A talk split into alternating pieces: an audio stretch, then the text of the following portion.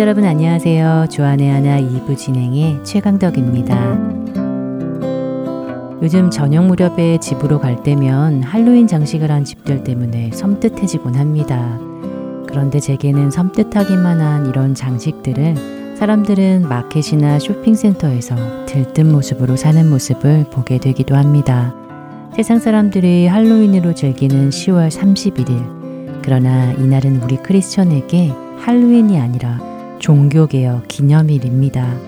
1년 중 영적으로 가장 어둡다고 해도 과언이 아닐 이 할로윈 데이가 종교개혁일과 같은 날이라는 것이 과연 우연일까 하는 생각이 듭니다. 종교개혁일이 할로윈으로 그 의미가 가리워진 이 시대. 그렇기에 우리는 그 어느 때보다 다시 이날의 의미를 되새기며 본질로 돌아가야 할 것이라는 생각이 듭니다. 이 시간에는 약 500년 전 마틴 루터로부터 시작된 종교개혁의 의미를 함께 나눠보고자 하는데요. 먼저 첫 찬양 함께 하신 후에 말씀 계속 나누도록 하겠습니다.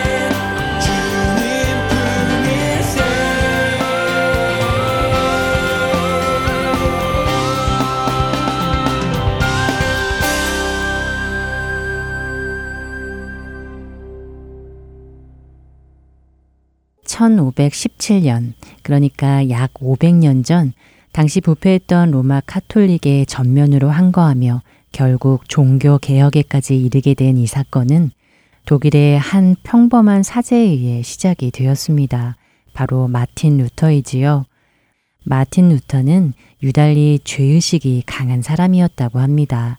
그래서 그는 자신의 죄의식에서 벗어나고자 스스로 갖은 노력을 기울였다고 하는데요. 하루에도 수십 번의 고해성사를 하고 로마까지 가서 주님이 빌라도에게 불려 올라가셨다는 28개의 계단을 무릎으로 기어오르며 회개와 죄사함을 받기 위해 온 힘을 쏟았다고 합니다. 그러나 그 어떤 행위와 노력으로도 죄의식에서 벗어날 수가 없었습니다. 그리고 무엇보다도 그에게는 신부가 되고도 풀리지 않는 한 가지 깊은 고뇌가 있었다고 합니다. 그것은 바로 죄인인 인간이 어떻게 거룩하신 하나님과 올바른 관계를 맺을 수 있는가 하는 것이었습니다. 그의 고뇌는 결국 그를 성경을 더욱 진지하게 공부하게 하였고 결국 성경 말씀을 통해 그 답을 찾게 됩니다. 그에게 답을 준 말씀은 바로 이 말씀이었다고 합니다. 내가 복음을 부끄러워하지 아니하노니 이 복음은 모든 믿는 자에게 구원을 주시는 하나님의 능력이 됨이라. 먼저는 유대인에게요. 그리고 헬라인에게로다. 복음에는 하나님의 의가 나타나서 믿음으로 믿음에 이르게 하나니 기록된 바 오직 의인은 믿음으로 말미암아 살리라 함과 같으니라. 로마서 1장 16절과 17절의 말씀입니다. 의인이 되는 길을 찾았던 마틴 루터는 이 구절에 이르러서야 자신이 그때까지 잘못 깨달았던 하나님의 공의, 즉 심판하실 이가 나에게 주어지는 것이 아니라 이미 예수님께서 행하신 공의로서 내가 그것을 믿고 인정하여 주님을 받아들이면 죄인인 내가 값없이 의인이 된다는 칭의의 진리를 깨닫게 된 것입니다. 진리가 그를 자유케 한 것이지요. 여러분들도 잘 알고 계시겠지만 당시 중세 로마 카톨릭 교회는 면제부를 판매할 만큼 극도로 타락한 상태였습니다. 면제부 판매를 위해 성경 말씀도 적절히 인용하면서 연옥에서 고통받고 있는 부모들의 고통을 면죄부로 면해줄 수 있다고도 가르쳤습니다.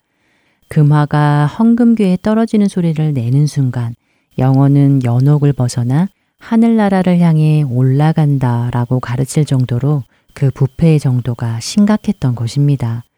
하지만 성경을 통해 오직 예수 그리스도를 믿음으로 구원을 받을 수 있다는 사실을 깨닫게 된 루터는 돈으로 구원을 살 수 있다는 로마 카톨릭 교회의 가르침에 순응할 수 없었고 나아가 침묵할 수도 없었던 것이지요. 결국 그는 설교를 통해 로만 카톨릭 교회의 잘못을 알리기 시작합니다. 하지만 로만 카톨릭이 그의 주장을 받아들이지 않자 루터는 공개 논쟁을 요청하기로 결심하는데요. 그리하여 1517년 10월 31일 마틴 루터는 로마 교회의 잘못을 반박한 95개의 논제를 비텐베르크성 교회의 문에 내걸게 되므로 종교개혁이 시작이 된 것입니다.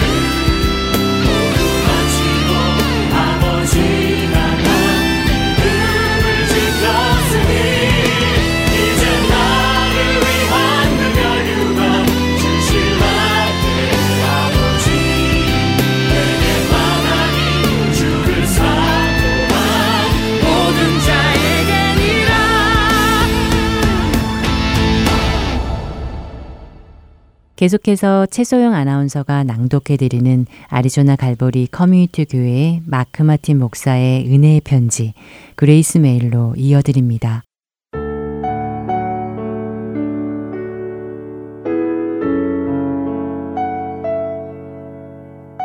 내가 어렸을 때에는 말하는 것이 어린아이와 같고 깨닫는 것이 어린아이와 같고 생각하는 것이 어린아이와 같다가 장성한 사람이 되어서는 어린 아이의 일을 버렸노라. 고린도전서 13장 11절 말씀입니다. 어린 아이들은 어떤 일을 할 때 그 일의 결과를 생각하지 않고 하는 경우가 대부분입니다.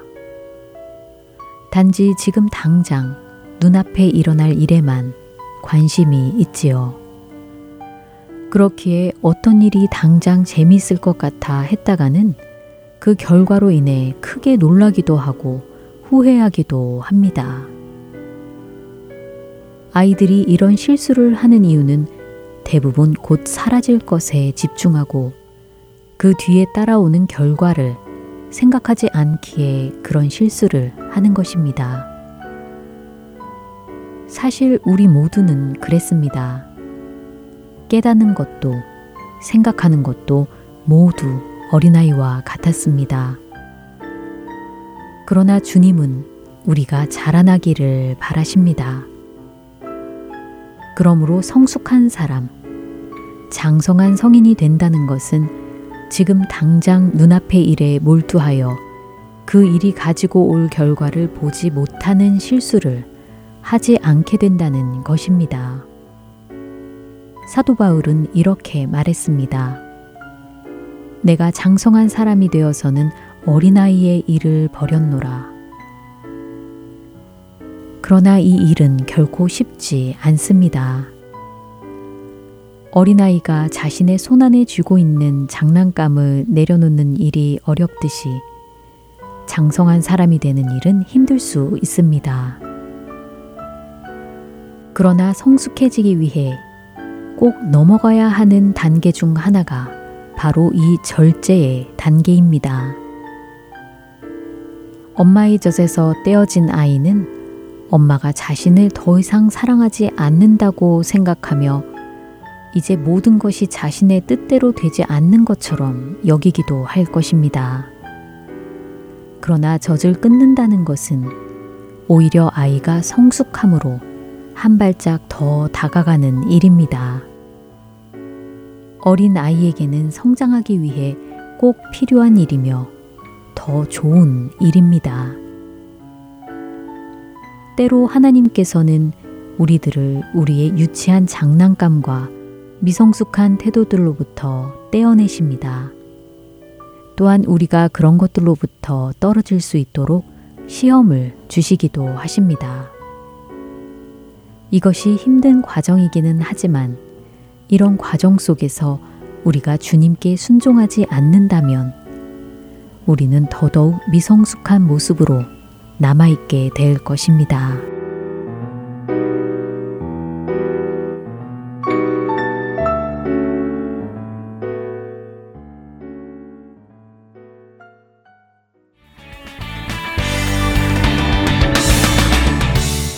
안녕하세요. 조지아 사바나 씨. 한미마켓과 아시아나 마켓의 시즈를 관리하고 있는 차정주입니다. 하나님의 인도 아래 이렇게 복음 방송 시드를 들고 전하게 되어 너무 감사합니다. 안녕하세요. 뉴저지 에디슨 하나님 앞에 CD를 놓고 있는 정기철입니다.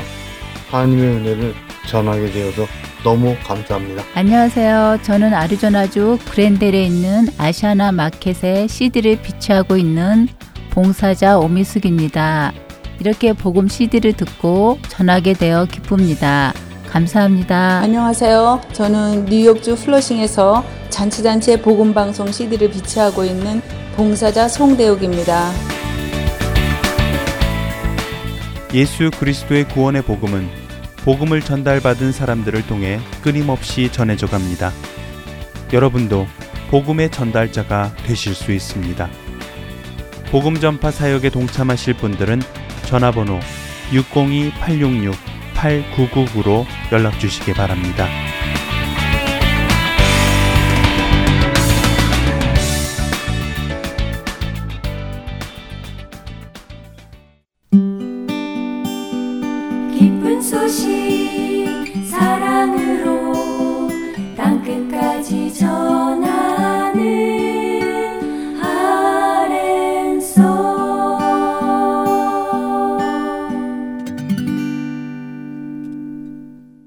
설교 말씀 함께 하시겠습니다.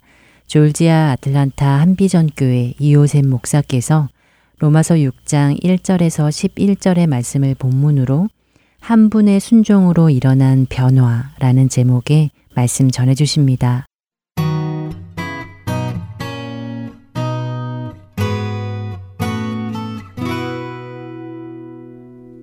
할렐루야. 늘 우리가 예배 현장 나올 때마다 믿음으로 나는 하나님께 붙잡혔다 하는 것을 믿는 것이 우리에게 얼마나 큰 용기와 또 우리를 겸손케 해주시는지 모릅니다. 우리가 예배 현재 모일 때마다 하나님이 함께 계신 것을 믿으시기 바랍니다. 때로 우리 인간들이 인간의 머리로 하나님을 다 알 수 있다거나 하나님을 다 이해할 수 있다고 착각하는 경우가 있는 것 같습니다. 특별히 세상에 있는 학자들 중에서 자신이 모든 것을 다 우주의 원리와 원칙과 시작과 그 이유를 깨달은 것처럼 말하는 경우가 없지 않아 있는 것 같습니다. 신앙이라는 것은 믿음이라는 것은 또 인간이 굉장히 높은 차원까지 올라갈 수 있는 유일한 길은 성경의 첫 장을 열고 창세기 1장 1절에 태초에 하나님께서 천지를 창조하시니라. 이 첫 번째 문이 열리지 않으면 하나님이 존재하시는 것과 그 하나님께서 모든 세상의 주인 되시고 움직이시고 나를 만들었고 인류를 만드신 사실을 인정하지 않는 이상은 모든 신앙의 길과 인간이 자신을 이해할 수 있는 길도 열리지 않는 것이다. 그런 인간이 타락함으로 말미암아 하나님을 대적하고 내가 하나님처럼 지혜로울 수 있고 내가 하나님처럼 될 수 있다는 것 때문에 선악과를 따라먹으로 일어난 사건. 그래서 인간에게 죽음이 들어왔고 인간은 결국 그 죽음의 굴레를 벗지 못한다. 인간이 꼭 가져야 되는 무엇인데 그 무엇이 뭐냐면은 하나님은 첫 번째 흙으로 인간을 지으시고 그 코에 생기를 불어넣어 주셨는데 그래서 생명이 되었다고 성경은 말씀하십니다. 그 말씀은 뭐냐면 인간은 원래 만들어졌을 때 하나님의 복을 받았고 다른 동물과 다른 것이 하나님의 생명으로 만드셨기 때문에 영원히 하나님과 함께 죽지 않고 살아가면서 하나님 만드신 모든 것을 관리하고 누리는 특권을 주셨는데 인간이 하나님을 대적하고 하나님의 말씀을 듣지 않고 선악과를 따먹을 때부터 인간은 생명이 돼서 영원히 살아가는 특권을 잃어버렸다. 그리고 이 땅에 살아가면서 육신을 가지고 살아가지만 영원히 살지 못하는 존재. 결국은 인간의 인생의 끝은 죽을 수밖에 없는 흙으로 돌아갈 수밖에 없는 존재로 전락하고 말았다. 그러니까 우리 신앙이라는 건 아무렇게나 믿으면 신앙이 되는 것이 아니라 내가 믿고 하나님을 알고 하나님을 믿고 하면 나에게 큰 변화가 일어나는 것이죠. 근데 중요한 건 뭐냐면 내가 하나님을 알기 전에 내가 어떤 상태에 있는가 하는 것을 분명히 알아야 된다는 데 있습니다. 그렇죠? 그러니까 창조자 하나님이 살아계신 걸 내가 믿었을 때 우리 생각이 엄청나게 달라집니다. 달라질 수밖에 없는 거죠. 왜냐하면 하나님이 살아계시다, 창조자가 계시다 하는 걸 믿기 이전에는 내 마음대로 살았거든요. 내가 하고 싶은 대로, 내가 먹고 싶은 대로, 내가 살고 싶은 대로, 내 뜻대로, 내 태도대로, 내 윤리관대로, 내 사고방식대로, 내 철학대로, 내 사생관대로, 내 가치관대로 살아왔다 그런 얘기죠. 그렇죠? 근데 어느 날 갑자기 말씀을 듣다가 어 하나님이 살아계시다 그러는데 나는 그걸 믿으면 어떻게 되나 생각만 해도 확 달라집니다. 뭐가 달라집니까? 그러면 내가 주인이 아니네. 어떤 게 맞습니까? 세상에 창조자가 계시고 내가 피조물로서 지음을 받은 게 맞습니까? 아니면 내가 창조자라고 생각하는 것처럼 살아가는 게 맞습니까? 내가 내 뜻대로 내 마음대로 내 방식대로 살아가는 것은 마치 내가 나를 지었고 세상을 지었고 내 마음대로 세상을 해도 된다는 사고 방식에서 기인한 건 아닐까요? 생각해 봐야 된다는 것입니다. 믿음의 시작은 여기서부터 시작됩니다. 이제 오늘은 무슨 문제가 생기냐면요. 하나님도 살아계시고 최초의 인간이 죄를 지어서 인간이 죽을 수밖에 없는 존재가 되었고 그렇기 때문에 그 결과 나도 죽는다면 나는 어떻게 해야 되나? 오늘 한번 하나님의 말씀 앞에서 내가 무엇을 영원히 변하지 않는 참 진리라고 믿는가 하는 그것에서 우리는 출발하면서 나는 그러면 지금부터 어떻게 해야 되나를 생각해야 되는 거죠. 요한복음 3장에 니고데모라는 신학자가 당대의 유대인의 최고의 신학자가 밤늦게 예수님을 살그머니 찾아와서 물어본 질문이 있습니다. 뭘까요? 신학의 가장 중요한 질문입니다. 예수님, 어떻게 하면 제가 죽음을 극복하고 죽지 않고 영원히 살며 하나님이 살아계신 천국에 갈 수 있을까요? 유대인이었던 이 니고데모라는 사람은 하나님이 존재하시는 걸 믿는 사람입니다. 유대인들은 유실론입니다.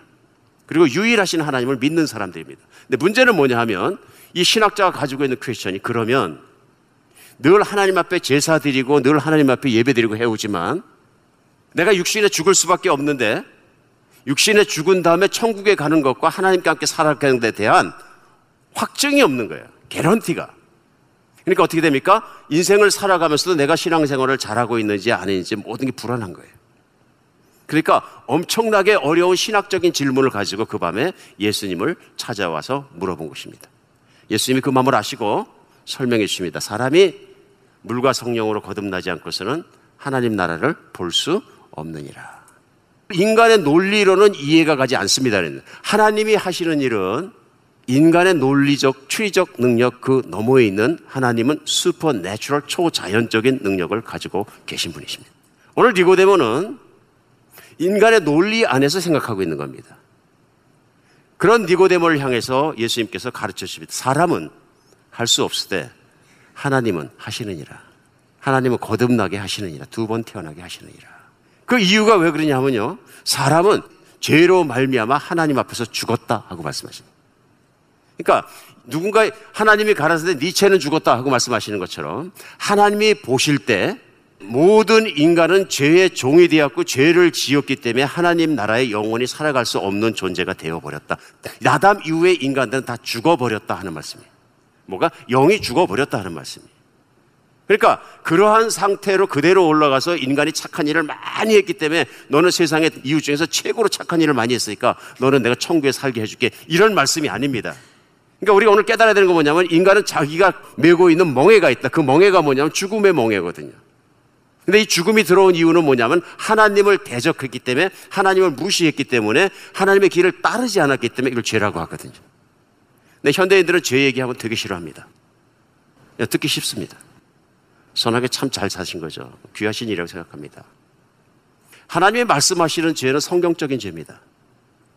세상에 있는 사람들이 결정해 놓은 어떤 윤리적인 법이나 사회적인 법이 규범이 아니고 하나님이 말씀하신 죄는 하나님이 정하신 법, 영적인 법을 지키지 않은 것입니다. 최고의 법은 뭐냐면요. 하나님의 영원하신 말씀을 따라 살라는 것입니다. 모든 사람이 하나님을 따르지도 않고 말씀을 듣지도 않고 말씀으로 가지도 않았는데 어떻게 죄가 됩니까? 그런데 하나님이 살아계시지 그런 믿음을 가지고 성경을 창세기부터 꼼꼼하게 읽다 보면 갑자기 죄가 막 들어오기 시작합니다. 막 생각이 납니다. 그렇죠? 가만히 있는데 당신 죄인이야 그랬다고 예 죄인입니다 팍 굴진 않습니다. 그런데 하나님이 살아계신 것과 그 하나님만의 어떤 법이 있는 걸 알고 성경을 읽다 보면 죄가 스물스물 생각나기 시작합니다. 어, 그래 나는 거룩하지 못하지. 영적인 죄책감과 부담감들이 잔뜩 들어오는 거죠. 잔뜩. 그러니까 이런 영적인 부담감과 죄책감들이 잔뜩 들어오니까 어떤 분들은 아이 덮어놓고 그냥 교회 안 가면 되지 안 믿으면 되지. 피하면 되지. 생각 안 하면 되지. 그건 그분들이 믿으라. 그렇게 생각할 수도 있다 그러나 내가 가지고 있는 현실적인 문제 내가 죽을 수밖에 없고 죽음의 멍에를 목에 걸머매고 있다는 것에 대해서는 벗을 길이 없는 거죠. 니고데모는 이 엄청난 부담감을 가지고 종교인이었음에도 불구하고 자기의 노력으로 자기의 제사로 자기의 들고 천국에 가는 확신이 없다는 걸 분명히 깨닫고 예수님을 찾아와서 말씀하신 것이죠. 오늘부터 우리에게 중요한 건 뭐냐면요. 내가 어떠한 하나님 앞에 상태로 살아갔느냐 하는 것을 분명히 알게 되는 것입니다. 다른 사람이 보는 것이 아니고 교회가 보는 것도 아니고요. 하나님이 보시기에 성경적인 관점에서 하나님과 나의 관계는 어떤 것인가를 분명하게 보는 것이죠. 하나님과 나의 관계는 성경은 분명히 말씀하십니다. 이 세상에는 모든 사람이 다 죄가 있기 때문에 하나님의 영광에 미치지 못한다. 그렇죠? 로마서 3장 23절 말씀인데요. 하나님의 거룩하신 분이고 완벽하신 분이고요. 하나님 완벽한 사랑이 있으신 분인데 천국에 사는 사람들은 다 그런 종류의 사람만 들어오는데 완벽한 거룩함과 하나님이 정해 주신 그런 거룩함에 들어올 자가 없다 그러시는 거예요. 오늘은 그러면 어떻게 하냐? 그 해답을 인간의 운명을 변화시키고 죽을 수밖에 없는 죽음의 멍에를 맨 인간을 구원하는 것을 사람의 노력에 맡기지 않고 하나님이 하셨다. 그것조차도 하나님께서 하셨다. 우린 그것을 교회에서 은혜라고 표현합니다. 인간이 뭘 잘했기 때문에 천국에 넣어주는 것은 인간 중심 사상입니다. 인간이 일을 한 결과로 무엇이 된답니다. 성경은 철저하게 영적인 일에 있어서는 인간의 무능력함을 말씀하십니다. 완벽한 스스로 노력을 통해서 완벽한 사람이 돼서 하나님의 나라에 들어올 자가 없다. 유일한 길은 뭐냐면 거듭나야 된다. 인간이 거듭나기 위해서는 첫 번째 들어가야 될 관문이 있습니다. 그것이 뭐냐면 내가 메고 있는 죄의 멍에, 내가 벗을 수 없는 멍에, 죽음의 멍에, 내가 벗을 수 있는 운명적인 이 죄의 결과의 멍에 죽음을 내가 벗을 수 있는 길은 하나밖에 없다는 걸 깨달아야 합니다. 하나님이 벗겨주셔야 됩니다. 하나님께서 벗겨주셔야 거예요. 인간이 할 수 없는 거예요. 그렇죠? 그래서 오늘 본문은 로마서 6장 1절부터 시작해서 11절까지인데요. 1절에 어떻게 시작하냐면 그런즉 우리가 무슨 말을 하리요 은혜에 더하게 하려고 죄에 거하겠느냐 그럴 수 없느니라 죄에 대하여 죽은 우리가 어찌 그 가운데 더 살리요 얘기합니다. 죄의 결과는 사망이거든요. 그러니까 하나님께서 이 죄의 결과를 들어 올려 주실 때 사용하신 방법이 뭐냐면 바로 그 아들 예수 그리스도를 이 땅에 보내주신 거예요. 니고데모가 예수님을 찾아와서 여쭤볼 때 그럼 어떻게 합니까? 사람은 할 수 없을 때 하나님은 하실 수 있느니라. 그래서 하나님께서 인간이 하나님 가운데 죄 없이 올 수 있는 길을 발견하시고 내신 길이 뭐냐면 죄의 문제를 완전히 해결해 주자. 그래서 예수님 말씀하십니다. 내가 여기 온 것은 의인을 구하러 온 것이 아니라 죄인을 구하러 왔느니라. 이 땅에 오신 목적이에요. 하나님의 아들이신 예수님이 이 땅에 오셔서 우리와 같은 똑같은 육신을 입고 마지막에 하신 일이 뭐냐면 그 죄의 멍에를 메고 모든 사람의 목에 걸려 있는 죄의 사슬을 메시고 그 죄의 대가를 대신 치러 주신 일이 무엇이냐면 죄 없는 그분이 십자가에서 피 흘리고 돌아가신 사건이에요. 그러니까 니고데모의 대화 요한복음 3장 13절엔 예수님이 이렇게 말씀하십니다. 하늘에서 내려온 자 곧 인자 외에는 하늘에 올라간 자가 없느니라.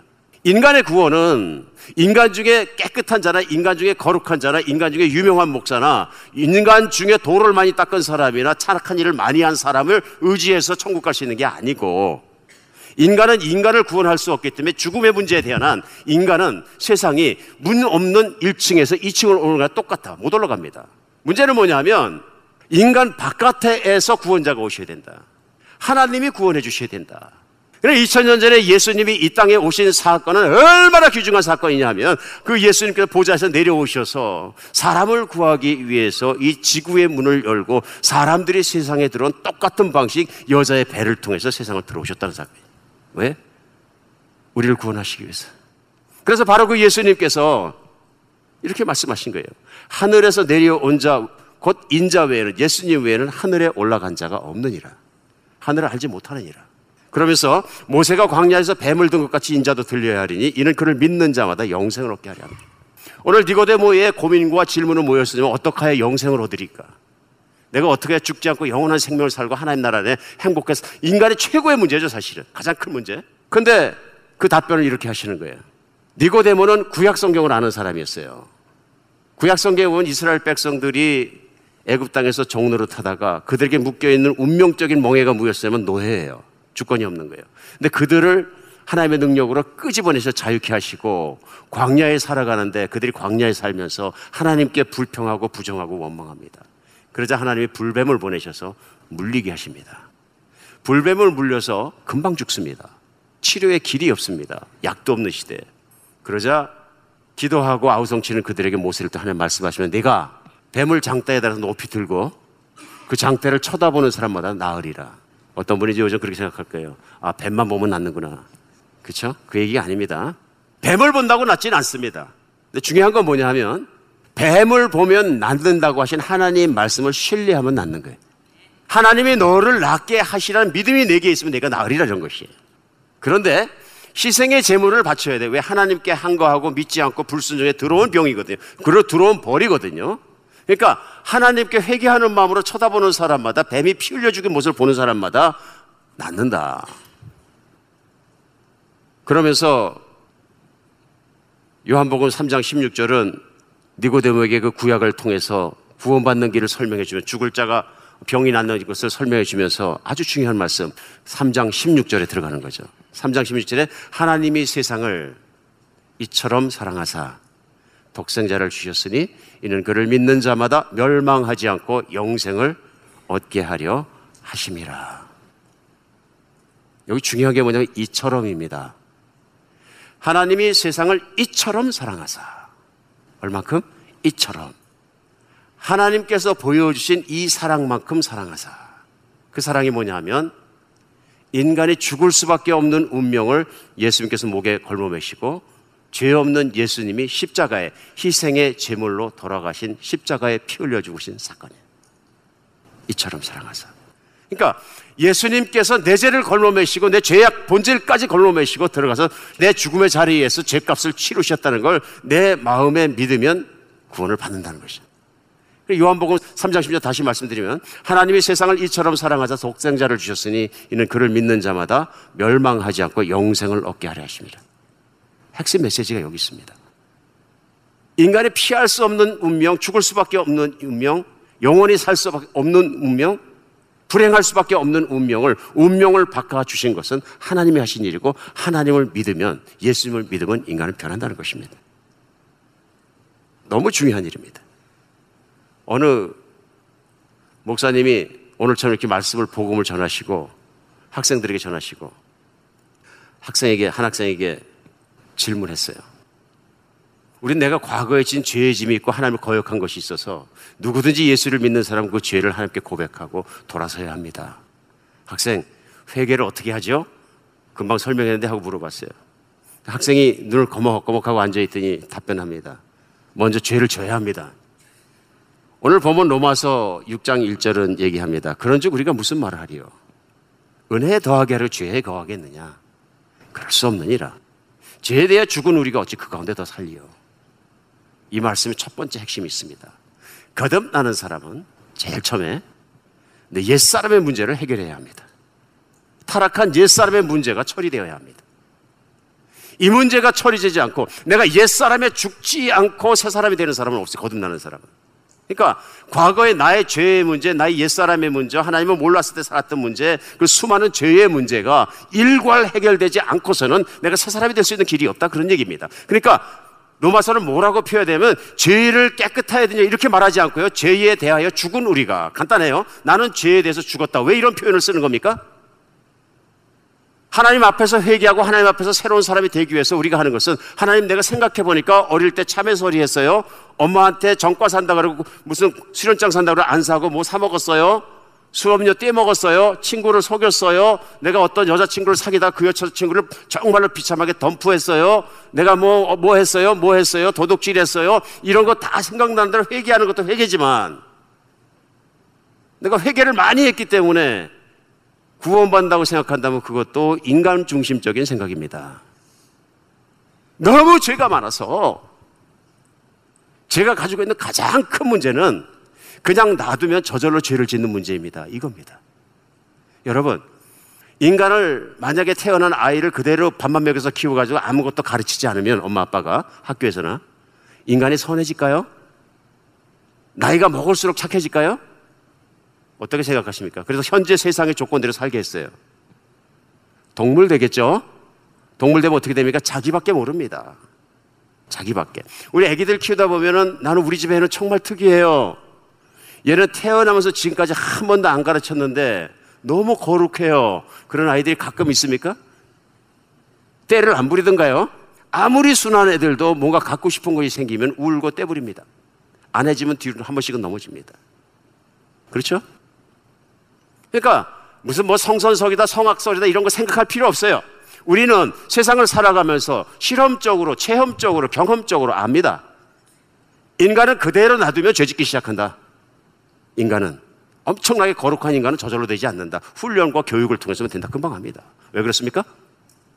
인간 안에 죄 공장이 있거든요. 인간 안에 있는 마음을 빼가지고 바꿔주기 전에 인간은 새로운 인간이 안 되는 거죠. 될 수가 없. 왜 그래요? 그것을 성경의 표현은 뭐냐면 죄의 종로로 됐다 이렇게 표현합니다. 아담이 마귀의 설득에 속아서 선악과를 따서 먹는 순간에 무슨 일이 일어났냐면 하나님의 자녀였던 인간이 마귀의 자식이 되었다고 하나님 표현하세요. 그 순간부터 인간은 마귀가 넣어주는 생각, 마귀가 해주는 모든 것들 따라 사는 마귀의 종이 되었다고 얘기하는 거예요. 그렇기 때문에 내 안에 마귀가 있기 때문에 내가 마귀를 따라서 마귀가 주는 대로 그 생각대로 내 생각인 줄 알고 행동을 했는데 나중에 보니까 너는 하나님 같이 똑똑해, 너는 하나님 같이 능력 있어, 너는 네 맘대로 살아도 돼, 너는 취해도 돼, 너는 할 수 있어. 이 모든 것들이 뭐냐면 내 생각 속에 있는 게 마귀가 넣어준 생각 속에서 철저하게 100% 마귀의 종노릇을 하니까 결과는 어떻게 되냐면 내가 죄를 짓는 것이 너무 자연스럽고 쉬워졌다. 그러니까 쉽게 생각하면 나는 죄덩어리다.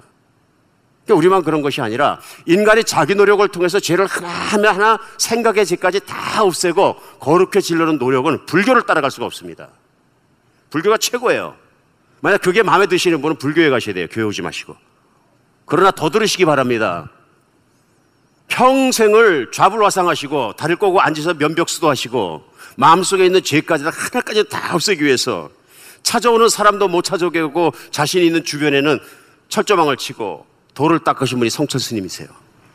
대단하신 분이죠.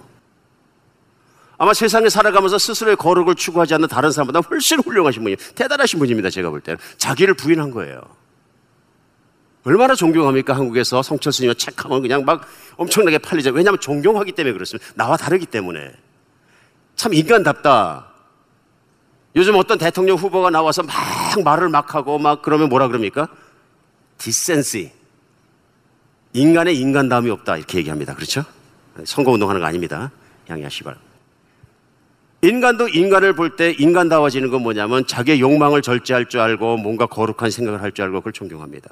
근데 그 성철 스님이 돌아갈 때 보실 때 뭐라 그랬어요? 유명한 말 남기셨죠? 한평생 남녀를 속였으니 그 죄업이 하늘에 넘치네. 산채로 지옥에 떨어져 그 한이 만갈래라. 한 덩어리 붉은 해는 푸른 산에 걸렸네. 이게 마지막 말씀이에요. 인간의 돌을 닦은 마지막까지 생각 속에서 죄를 없애보려고 한 나쁜 생각을 없애보려는 건 마지막이 뭐냐 하면 내가 너무 많은 남녀들을 속였다. 지금도 속이고 있고 나 자신을 속이고 있고 이게 해결이 안 된다는 거예요. 결론은 뭐예요? 인간의 노력으로 인간 중심적으로 내가 목에 걸고 있는 이 문제가 해결되지 않는다는 게 결론, period. 굉장히 솔직하신 분이세요. 돌을 닦으신 분이세요. 그러니까 그 경지까지 올라갈 수 있는 거예요. 여러분의 인간은 자기의 문제, 자기 죄성의 문제, 내 안에 죄의 본질의 문제, 내가 정말로 그렇다는 거, 어떤 분은 듣기가 좀, 좀 거북하시겠지만, 내가 이 세상에 영적으로 표현해서는 마귀란 존재, 하나님을 대적하는 존재가 있는데, 그 존재에 내가 종이 되었기 때문에 그렇다는 걸 인정하기까지는 굉장히 어려운 길을 걸어와야 돼요. 그러니까 교회에서도 그런 소리를 너무 듣기 싫어하니까 말하지 않는 경우가 많아요, 요즘에는. 그러면 진짜 신앙이 되지 않고 거듭난 신앙인은 한 명도 나오지 않습니다. 다 육신의 소리만 하죠. 거듭남이 뭔지를 모르고 하나님의 뜻도 그런 것도 아무것도 모르는 사람이 되는 거죠. 하나님 앞에 신앙을 갖는다는 것이 내가 어떤 문제냐면요. 하나님 나는 정말로 생각해 보니까 하나님이 계신 줄 모르고 또 하나님이 계신 줄 알지라도 내 마음대로 내가 살아온 길을 보니까 나는 용서받기에는 너무너무 더러운 자입니다. 하나님 용서하지 마시옵소서. 차라리 나를 지옥으로 보내주시옵소서. 이게 어쩌면 진정한 회개, 하나님을 만난 사람들의 진정한 마음이 될 수 있다. 이러니. 그런데 하나님 어찌하여 이렇게 더럽고 죄에 대해서 완전히 죄로만 살아가던 사람을 하나님께서 사랑하셔서 예수님을 알게 해주십니까? 근데 더 이상한 것은 이해할 수 없는 것은 어떻게 이런 인간들을 또 나 같은 인간을 하나님은 사랑하셔서 목숨을 바치십니까? 이게 은혜죠. 기독교는 안 믿으면 죽어 하는 것이 아니라요. 예수님의 사랑, 하나님의 사랑 그 은혜를 받아들이면 정말로 복이 있는 사람이 되지만 안 받아들이면 어차피 죽을 것을 죽는다입니다. 믿으십니까? 이거거든요. 인간은 어차피 죽음을 향해 저주를 향해 지옥을 향해 브레이크가 고장난 열차처럼 휙 가고 있는 거거든요. 미친 듯이 가고 있는 거거든요. 인간이 아무리 아는 척하고 얘기해봤자 뭘 얼마나 알겠어요. 사실 솔직히 철학자만큼 많이 생각했겠어요? 돌을 닦는 스님만큼 생각했겠어요? 뭘 얼마나 생각했겠어요? 근데 뭐 책 한 권 이름은 엄청나게 아는 것처럼 얘기하는 것도 다 과장 아닙니까? 이만큼 아는 거 아니에요? 그렇죠? 내가 갖고 있는 의심도 내가 모든 것도 그런 것 아닙니까? 근데 세상에 유명한 논리력이 있고 능력 있는 사람들은 푹푹 무릎 꿇는데 나는 아무것도 아니라 그러는데 나는 그렇다 그러면 혹시 내가 모르기 때문에 그렇게 얘기하는 거 아니까 생각해 봐야 된다 그런 얘기. 왜 그걸 제가 아느냐면 저 자신이 그랬어요. 저 자신이 그렇게 살았거든요. 생각하기 좋아하고 어릴 때부터 깊이 생각하고 철학하는 거 좋아하고 내내 생각하면서 나는 스스로는 똑똑하다고 생각했거든요. 하나님이 계시다는 걸 믿고 나서 보니까 세상에 최고로 멍청한 인간이에요. 최고로 교만한 인간이고 하나님이 아주 싫어하는 인간형이에요. 근데 기가 막힌 건 뭐냐면 하나님 저를 죽여주십시오 무릎 꿇었을 때 하나님 이 같은 인간도 나는 너를 사랑한다고 말씀하십니다. 나는 너를 사랑한다. 너는 못났고 교만하고 더럽고 쓸데없이 보이지만 나는 너를 목숨 바쳐 사랑한다. 이게 십자가입니다. 저 그 십자가 앞에서 엉엉 울고 나서 예수님 저를 새 사람으로 만들어 주세요. 이게 하나님의 계획입니다. 하나님은 사람을 또 조금씩 조금씩 선행하게 바뀌어서 어떤 수준에 이르서 구원시키시는 것이 아니고 예수님이 죽으신 그 십자가의 죽음을 내 죽음으로 받아들이라 그러니. 그러니까 오늘 본문도 말씀하시는 게 그 말씀이죠. 그렇죠? 로마서 6장에 그리스도 예수와 합하여 침례를 받은 자는 우리가 죽으심을 합하여 침례를 받은 줄 알지 못하느냐. 그러므로 우리가 그 죽으심을 합하여 침례를 받음으로 그와 함께 장사되었나. 이런 아버지의 영광으로 말미암아 그리스도를 죽은 자 가운데 살리신 같이 우리도 또한 생명 가운데 행하려 하심이라. 인간이 옛사람의 문제, 죽을 수밖에 없는 운명의 문제, 죄의 문제, 하나님을 대적했던 문제, 그 모든 문제를 해결할 수 있는 유일한 길은 뭐냐면요. 옛사람이 십자가에 못 박혀서 예수님과 함께 죽는 데 있는 거예요. 그래서 그때 죽었을 때 내 안에 있던 죄의 본질, 죄의 본성, 죄의 태도, 죄의 생각들 모든 것이 예수님과 함께 죽는데 하나님 나는 과거처럼 살기 원치 않습니다. 이제는 주님과 함께 죽었으면 좋겠습니다. 이 고백이 나니까 십자가를 붙잡고 회개하게 되는 거죠. 예수님 나를 못 박아주시고 예수님 못 박은 걸 내가 받아들이. 그래서 여긴다는 단어가 오늘 11절에 나옵니다. 여긴다. 여긴다. 마지막 절에 이와 같이 너희도 너희 자신의 죄에 대하여는 죽은 자여 그리스도 예수 안에서 하나님에 대하여는 살아있는 자로 여길지어 여긴다는 게 뭡니까? 내가 육신이 실제로 십자가에 가서 못 박아서 확 죽어버리는 겁니까? 실제로 그런 사람이 있어요. 자기 십자가에 다 모지로 박으라 그래가지고 있다가 죽지는 않으셨는데 중상 입고 내려오셨어요. 이런 얘기가 아니죠. 그렇죠?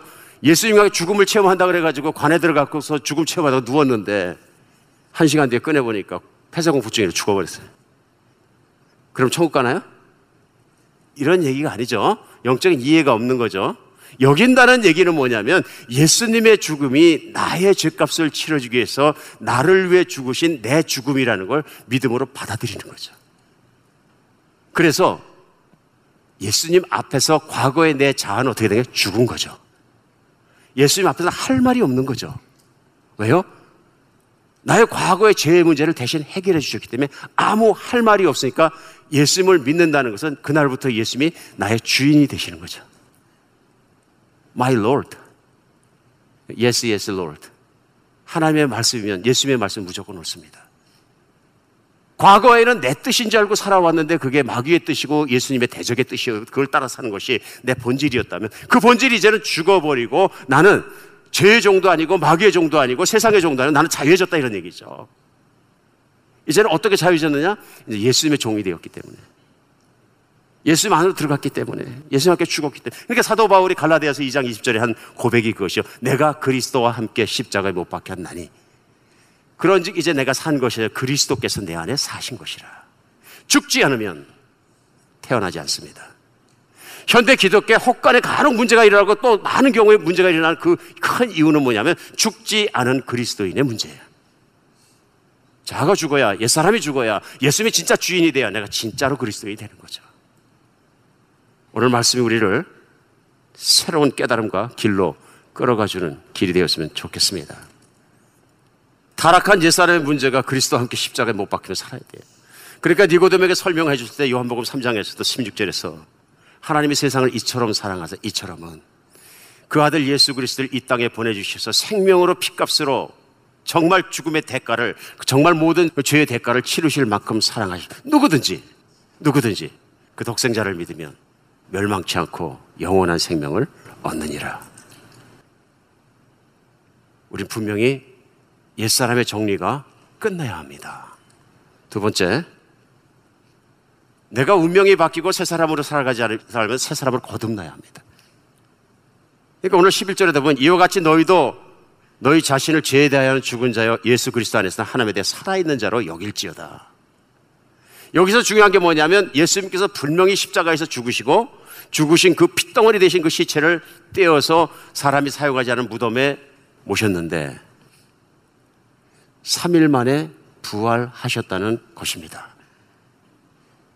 하나님께서 그 아들을 3일 만에 살려내셨다는 거예요. 그러므로 말미암아 인간은 육신에 대해 죽을 수밖에 없지만 하나님에 대해서는 하나님께서 죽은 뒤에도 새 몸을 주시고 우리가 알지도 못하고 보지도 못했던 새하늘과 새 땅과 그 천국 속에서 영원히 살아간다는 것을 예수님의 부활을 통해서 보여주신 것이죠. 인류 역사의 가장 위대한 사건은 예수님이 이 땅에 오셔 십자가에 죽으신 것과 그 하나님의 살리심으로 말미암아서 살아나셔서 지금도 보좌에 오르셔서 온 곳을 통치하고 계시다는 뉴스죠. 최고의 뉴스입니다. 어디에도 이런 뉴스가 없습니다. 인간 중심으로 도를 닦아서 천국 가보겠다 노력하는 몸부림은 있습니다. 그것도 참 대단한 노력이죠. 나쁘다고 얘기하지 않습니다. 미국의 라이언 화이트라는 소년이 13살 때 혈우병을 얻어서 수술을 받았지만 그 수술할 때 수혈을 잘못해서 에이즈에 걸리고 말았습니다. 뭐 어른들의 잘못으로 걸린 병이죠. 근데 중요한 것은 이 소년이 어느 누구도 원망하지 않았어요. 변함없이 밝게 학교 생활을 했어요. 오히려 다른 사람들의 친절하고 염려하는 부모를 끌어안고 잘 위로했어요. 이 사실이 알려지면서 신문에서 TV에서 보도되면서 당시 대통령이던 뭐 레이건 대통령이나 유명한 연예인들이나 다 그 사람들이 찾아와서 선물도 주고 그 소년을 위로하고 그랬어요. 원망하지 않는 소년. 5년을 더 살다가 결국 18살에 죽게 되었습니다. 그 소년이 죽기 직전에 그 아버지와 나온 대화가 신문에 다 실렸어요. 아버지가 얘기합니다. 아들아 미안하다. 이제 내게 아무것도 해줄 것이 없구나. 아빠가 무력해서 미안하다. 이 아빠는 더 이상 어떤 선물도 내가 줄 수 없다. 나를 용서해다오. 울면서 얘기하니까 이 라이언의 아들이 얘기합니다. 아빠, 전 지금까지 많은 사람에게 너무 과분한 선물을 많이 받았지만 아빠 같은 선물을 준 사람은 없어요. 아빠는 제가 죽어도 예수님 믿고 천국 갈 수 있다는 것을 가르쳐 주신 분이세요. 그래서 저는 짧은 몇 해 동안의 인생을 살다 가지만 전 지금 너무 기쁘거든요. 그리고 영원히 살아가며 아프지 않은 그것으로 옮겨지고 있거든요. 그걸 가능케 한 것은 아버지예요. 아버지가 그걸 가르쳐 주고 내게 전해 주셨잖아요. 아버지는 최고의 선물 주셨어요. 그리고 저는 지금 진심으로 너무너무 행복하고 기쁩니다. 고린도후서 5장 17절입니다. 그런즉 누구든지 그리스도 안에 있으면 새로운 피조물이라 이전 것은 지나갔으니 보라 새 것이 되었도다.